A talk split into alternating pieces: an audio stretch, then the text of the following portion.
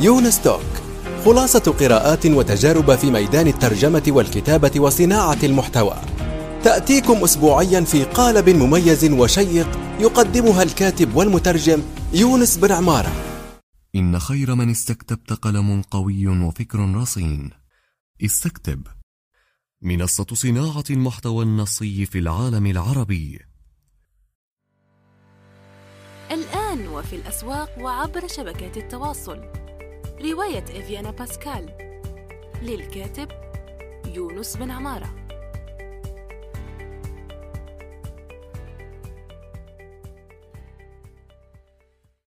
السلام عليكم ورحمة الله وبركاته. في حلقة جديدة وعدنا يعني بعد غياب طويل أو متوسط المدى يعني.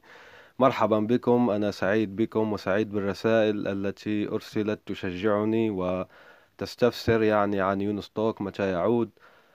أشكركم جميعا أيها المستمعون والمستمعات. بارك الله فيكم. بدعمكم تستمر أستمر في إنتاج المحتوى الذي أتمنى أن يكون مفيد بإذن الله عز وجل.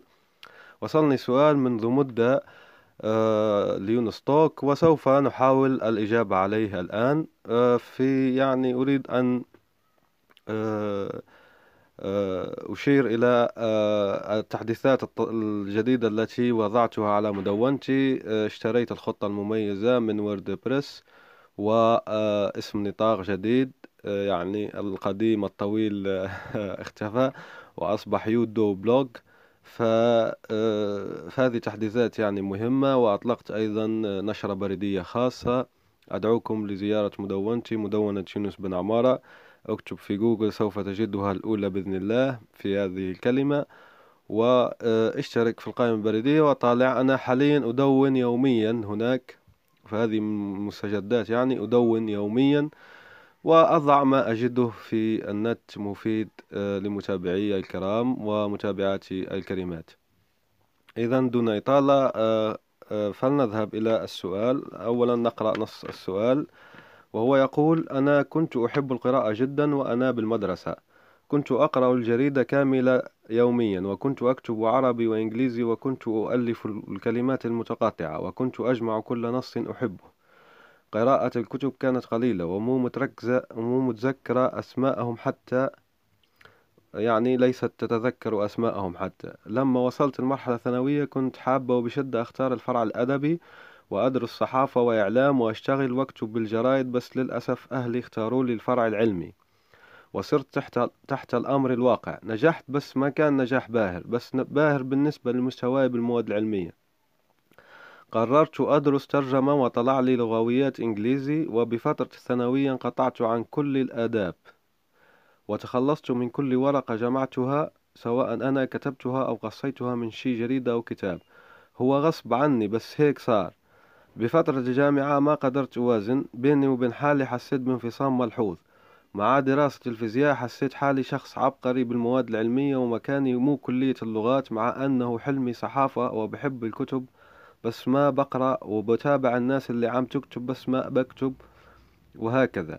مع الوقت حاولت أرجع أقرأ بفترة الجامعة قرأت تقريبا أقل من عشرة كتب بس ما قدرت أرجع أكتب ولا أقرأ جرائد سؤالي كيف بقدر أبدأ بالقراءة من جديد. الترجمة بتساعد بأني أستعيد قدرتي أنه أكتب سؤال يعني والحاجز اللي صار يمكن نفسي بس أثر على الفكرة كلها. فهذا نص السؤال كاملا الذي أرسلته آه، الأخت حنين. بارك الله فيها. فنحاول الإجابة عنها. أنا خرجت يعني ببعض النقاط التي أنصحها وسوف أركز في هذه النقاط على الحالة الخاصة آه، للأخت الكريمة السائلة. ليش؟ لأنه يعني هي راح تفيد العموم لكن هو حل يمكن آه، مخصص مخصص يعني وبإذن الله يفيد العموم لكن هو مخصص لهذه الحالة بالضبط. أنا كتبته في المفكرة ولكن قبل أن نبدأ في الجواب في نقطة مهمة جدا بدي أناقشها ولا أطرحها هون واللي هي معضلة الأدبي والعلمي في إشكالية عند الآباء والأمهات العرب في أنه الأدبي سبة يعني آه، شبه شتيمة يعني. فالأدبي أنا أتذكر أنا أيضا أعطوني أدبي ومو علمي وأصبحت في في البيت بعايروني يا أدبي يا أدبي يا أدبي. شو هالعقليات يعني؟ شو معنى أدبي عادي يعني؟ فرع من من الفروع الدراسية شيء طبيعي. لا يا أدبي يا أدبي وما رضي أبي إلا أنه يبدلني علمي وهيك صار ودرست علوم فلاحية أربع سنوات وفشلت و استفدت يعني من دراسة بس آه، ما نجحت وانطلقت في العمل الحر. فهذه قصتي بس تلقي الضوء عن معضلة الأدبي والعلمي أيضا الأخ العزيز طارق ناصر أجاب في موقع كورة أجاب عن سؤال ما هو أكثر قرار مجنون اتخذته إلى الآن؟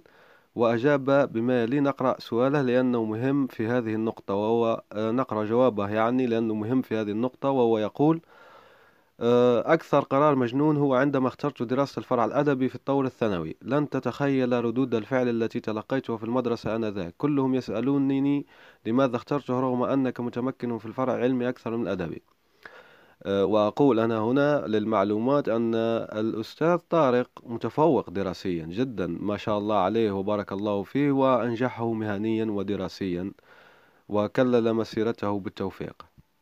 يواصل الأستاذ طارق يقول والأساتذة يسألون وعلى وجوههم الحيرة لأنني اخترت ذلك القرار. كانت تلك السنة قبل أن أدخل الطور الثانوي. أكثر سنة تلقيت فيها تعليقات وردود فعل. عائلتي فقط لم تعلق على قراري ونحييها من هنا لأنه مو قرار سهل أنه يسمحوا لك بهذا الشيء. ويواصل وهذا ما أراحني بشكل نسبي. أراحهم الله عز وجل. يكمل آه الأستاذ طارق ويقول فخور أنني درست الفرع الأدبي لأنه ممتع ويخدم ما أفكر فيه بالمستقبل لذلك نعم هو أكثر قرار مجنون ولا زلت سأقوم بالكثير من القرارات المجنونة سيما عندما تخدم ما أفكر فيه. نتمنى له التوفيق والنجاح. فزي ما شفتم آه الآن هنا وسوف أضع آه في آه روابط تدوين تابعة لهذه الحلقة سوف أضع جوابه إلى آه في موقع كورة ويمكنكم متابعتي هناك ومتابعته أيضا ومتابعة كثير من الرائعين. أكيد أن التسجيل الآن بالدعوات وما زالت الله أعلم لدي ثلاثة أو أربع دعوات آه، لأنه آه، كورة العربي مش مفتوح للجميع الوقت الحالي. فاللي بده دعوة يرسل لي عبر الإيميل وراح أرسل له دعوة بإذن الله عز وجل. لكن يمكنه قراءة حتى دون تسجيل يعني يمكنه قراءة الإجابة حتى دون تسجيل. فهذه النقطة اللي حبيت أمر عليها وهي معضلة الأدبي والعلمي وهنا وجه آه، يعني نداء أو آه، رسالة إلى الآباء والأمهات بخصوص الأدبي والعلمي الأدبي يا أمهاتنا الكرام يا أبانا الكرام مش سبة ومش عيب. الأدبي فرع دراسي الكثير يحبه والكثير يود العمل فيه فلا تحرموا أبنائكم مما يريدون العمل فيه مستقبلا. إذا بعد أن آه، مررنا عن المعضلة الأدبي اللي سميتها معضلة الأدبي والعلمي بنروح للنقاط اللي قلت أني حطيتها لمعالجة آه، السؤال أو الإجابة على السؤال الذي طرحته الأخت السائلة.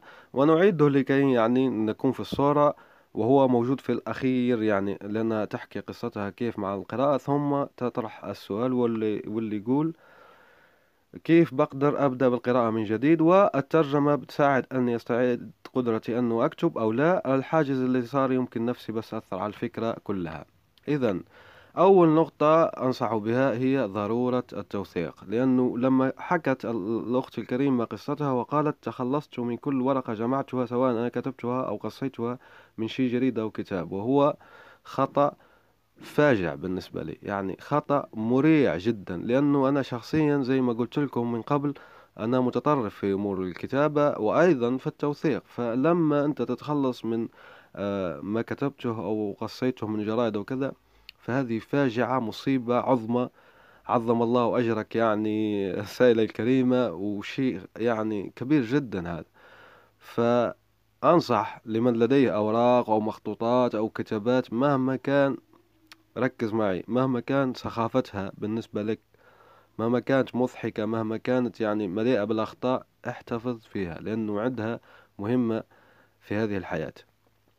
فضرورة التوثيق أولا بنحفظ اللي وثائقنا وأوراقنا سواء كانت يعني رسمية أكيد لأن الرسمية يحتفظ بها بدون أن أوصي لكن الأدبية والعلمية يعني والكتابية سواء أنت كتبته أو أعجبك شيء أو من هذا القبيل واحتفظت به. فلا تحرقه ولا تتخلص منه. بارك الله فيك لا تتخلص منه. إذا آه، لأنه عنده لأنه قادر واحد يسأل مع أو واحدة تسأل بتقول ليش؟ لأنه التوثيق أنت لما بتمر عليك مرحلة في حياتك بتفرز الأوراق بتعطيك دفعة هذه من بين يعني المزايا تبعها والخصائص تبعها أنه تعطيك دفعة بتكمل كتابة لأن الكتابة تجلب الكتابة كما يقال المال يجلب المال حتى الكتابة تجلب الكتابة فلما أنت بتقرأ وش كنت تحكي وأنت صغير يعني وتضحك على كتاباتك أو كذا وأشعارك في فلسطين وأشعارك في القضايا العربية والأمة العربية وحب بنت الجيران أو حب ابن الجيران أو شيء من هذا القبيل مش عيب فبل تعطيك دفعة كبيرة جدا. وأيضا أنك أنت بشر إنساني ف بشر إنساني يعني تعبير مضحك. أنت بشر يعني إنسان فهذا فهذا يعطي حق أن ذاكرتك يجب أن تحفظ لأنه آه، العلماء والفلاسفة بيقولون شو هي شخصية الإنسان؟ فالبعض بعضهم يقول أنه هو ما هو إلا مجموعة ذكريات. فأنت لما بتحرق الوثائق هذه اللي تمثل نوعا من الذكريات جزء منك يختفي وهذا غمر غير صحي. النقطة الثانية إذا النقطة الأولى قلنا ضرورة التوثيق وضرورة الحفاظ على ما وثقته إذا لم تكن توثق وثق. إذا كانت عندك الوثائق فحافظ عليها. النقطة الثانية هي إعادة التوثيق. في زي قصة يعني آه، السائلة الكريمة لما قالت خلصت من كل ورقة جمعتها سواء لا بدنا نعيد التوثيق. آه، آه، بتجيب هون كراسة أو ذلك الدفتر الذي فيه يعني في الأغلفة أو شبه مظاريف نسيت اسمه يعني بالعربية شو يقولوا له حتى بالإنجليزية مش شرط بالعربية. هو آه، يشبه دفتر وفيه يعني آه، حافظات بلاستيكية بتحط فيها أوراق آه، ال A quatre A quatre سموها هنا ال A four يعني الألف أربعة. للحفظ. يعني يحتفظ الناس يستعمل يستعملون عدد هذه الدفاتر للاحتفاظ بوثائقهم الرسمية. بس هون راح نحتفظ بالوثائق من جديد. الجرائد المقالات التي تعجبنا سواء نحن نشرناها أو نشر آه، نشرناها يعني في الجريدة أو موضوع يعني ويهمنا أو كذا. فنبدأ المهم هنا باختصار نبدأ نعيد التوثيق من جديد لأنه مهم جدا وذكرنا في النقطة الأولى ليش هو مهم؟ فبنعيد التوثيق. وما تقول راح الحال ما راح الحال. مهما كان عمرك ما راح الحال.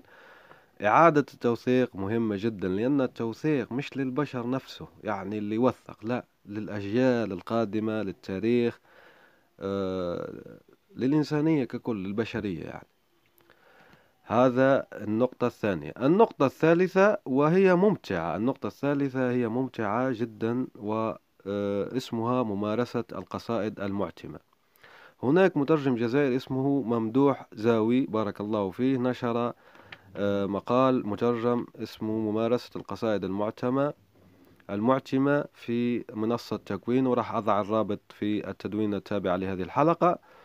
الأستاذ ممدوح زاوي آه، فصل شو هي القصائد المعتمة القصائد المعتمة آه، هي عبارة عن فن شعري جديد يتم كالآتي. بتروح تشتري جريدة سواء إنجليزية فرنسية عربية ولما تشتري جريدة وتشتري أيضا معها قلم لبات كما يقال أو يعني هنا نقول له فاتر يعني. فبال فالقلم ذلك الذي يكتب به يعني في الصبورة التي تمسح يعني الصبورة البيضاء المشهورة في هذه الأوقات. فتشتري ذلك القلم وشو تعمل؟ بتقص آه، مقال مثلا من الجريدة وبتعتم الكلمات يعني بتظلل بتمحي بذلك القلم الأسود تمحي الكلمات اللي مو مهتم بها وتخلي فقط كلمات تعجبك. مثلا في مقال يحكي على البيئة والأشجار بتمسح كل شيء يعني بتظلل بتعتم ومن هون أتى اسم قصائد المعتمة. بتعتم معظم يعني الكلمات الغير مهمة وبتخلي فقط شبه قصيدة مثلا البيئة آه، تسعد الإنسان. مثلا البيئة تسعد الإنسان. في الأسطر يعني بتخلي البيئة تسعد الإنسان فقط والباقي كامل تظلله فهذا ما يسمى فن القصائد المعتمة وللتوضيح أكثر راح أضع في رابط هذه التدوينة نموذج عنه. يعني حتى الأستاذ محمد زاوي عمل نموذج الله أعلم بالعربية سوف أطلب منه في وقت لاحق ويعطيني الصورة وراح أضعها في التدوين التابع لهذه الحلقة. ممارسة قصائد المعتمة تصلح جدا لكم وهي ممارسة فنية ممتازة أسسها وابتكرها آه، أستون كليون. وأستون كليون هذا ترجمت له بالعربية آه، ترجمت له دار الشفقة الكويتية بارك الله على القائمين فيها ترجمت له اسرق كفنان وكتاب آخر نسيت عنوانه الآن وهو مفيد أنصح يعني باقتنائه والاطلاع عليه نذهب الآن إلى النقطة التالية وهي النقطة الرابعة الاشتراك في الجرائد هل ما سمعته صحيح؟ الاشتراك في الجرائد شو مين يقرأ الجرائد في هذا الوقت؟ نعم هناك من يقرأ الجرائد وهناك عودة قوية بإذن الله عز وجل للجرائد فبنشترك وهي لحسن الحظ رخيصة الوقت الحالي فبنعيد نشترك في الجرائد. هناك أيضا تجربة ناجحة في الحدود اللي أطلقت جريدة وعدد مشتركيها في ازدياد أنصح أيضا بدعمها والاشتراك إن كان في قدرتي كذلك. فالجريدة تبع الحدود وغيرها يعني من آه، المبادرات الطيبة بتخلينا نتفائل وإن نسبيا بشأن الجرائد. أنا كتبت مقال مفيد على الموضوع راح أضع رابطة في التدوين التابع لهذه الحلقة بيحكي بالتفاصيل والأدلة عن العودة القادمة بإذن الله للجرائد الورقية. فنحن هنا نساهم في هذه العودة بماذا؟ بالاشتراك. النقطة الخامسة هي صحبة جيدة أي أصدقاء جيدين أي يعني محيط بيئة صحية جيدة بتشجعك على القراءة والكتابة. فبتفلتر ترشح يعني تعمل فرز لأصدقائك وبتختار الجيد منهم بالأخص اللي بيشجعك اللي يعطيك حماس على القراءة والحماس على الكتابة. وهذه النقطة أكيد واضحة لأنه يعني معروف البيئة كيف تأثر يعني الصحبة كيف تأثر على الإنسان فلا داعي لأن نفصل فيها. النقطة الأخيرة والسادسة هي إعادة الشغف. أنت آه الأستاذة حنين قلت يعني أنك بتحبي الصحافة وحلمي صحافة وبحب الكتب بس ما بقرأ وأنك بعدين قرأت يعني درست في الجامعة الترجمة وكذا. هنا في حل ممتاز جدا واللي هو أنك تجمع بين أحلامك في شيء واحد وهون الصحافة مثلا وبحب الكتب وتخصصي الحالي ترجمة مثلا. فهون الأشياء يمكن جمعها في في العمل لدى سواء تطوعي أو مدفوع لدى ملحق ثقافي. ليش؟ لأنه الملحق الثقافي أولا ينتمي إلى الصحافة. هذا رقم واحد. رقم اثنان أنه الملحق الصحافي الملحق الثقافي لجريدة معينة مثلا وفي الأردن هذا منتشر كثيرا يعني والفرص موجودة. فأنت مثلا بتكتب عن كتاب جديد تكتب عن كتاب هذا الكتاب أعجبني وهذا ملخصه وكذا. فبترجم ملخص عن ذلك الكتاب اللي قرأته بالإنجليزية وبتكتب في ملحق آه، ثقافي لجريدة ما.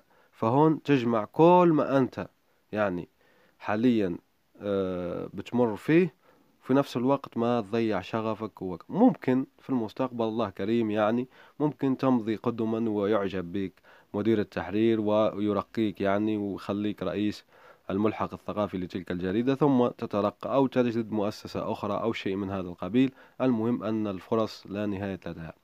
ففي هذه النقطة نركز عن جمع ما أنت فيه في منتج واحد. هنا أعطيت أعطيتك أنا مثال مثال مثال فقط لكن لا تقتصر عليه. وهو أنك لما تحب الكتب وأنك آه، تدرس ترجمة في آه، أكاديميا يعني تدرس ترجمة وبتحب الصحافة هل الثلاثة أشياء تساوي العمل لدى ملحق ثقافي؟ لجريدة ما أو موقع ما مثلا حبر مثلا إضاءات أي شيء من هذا القبيل. مو شرط يعني يكون ورقي أو لا لا تحصر نفسك يعني في شيء معين. بس إذا في ورقي أيضا مقبول جدا بل ومحبذ فهذا مثل فكر مع حالك وراح تلقى أمثلة تجمع. ما أنت فيه بتطلع الشيء يعني وتعيد شغفك ولا تنساه ولا تضيعه ولا يعني تتحسر على ما مضى. أرجو أن أكون قد أفدتك في هذا آه، في هذه الحلقة وأرجو أن أكون قد أفدتكم جميعا في هذه الحلقة. بارك الله فيكم. لا تنسوا دعمي بشراء نسخة أو أكثر من رواية فيانا باسكال هي متوفرة حاليا على خمسات بادل. أما الجزائريين اللي ما عندهم بطاقات بنكية فليتصلوا بي مباشرة عبر المدونة أو عبر الفيسبوك وسوف أخبرهم طريقة الدفع. آه، إن شاء الله تكونوا بألف خير وتبقوا كذلك وأيامكم سعيدة. إن شاء الله عز وجل. إلى اللقاء. سلام.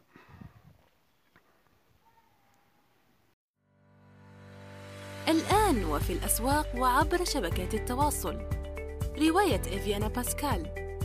للكاتب يونس بن عمارة.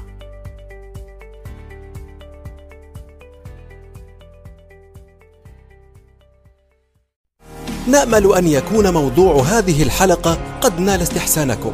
انتظرونا في الأسبوع القادم ولا تنسوا مشاركة الحلقات والاشتراك بالبودكاست. علما أنه بإمكانكم مراسلتنا باقتراحاتكم للتحدث عن أي موضوع يتعلق بالكتابة والترجمة وصناعة المحتوى.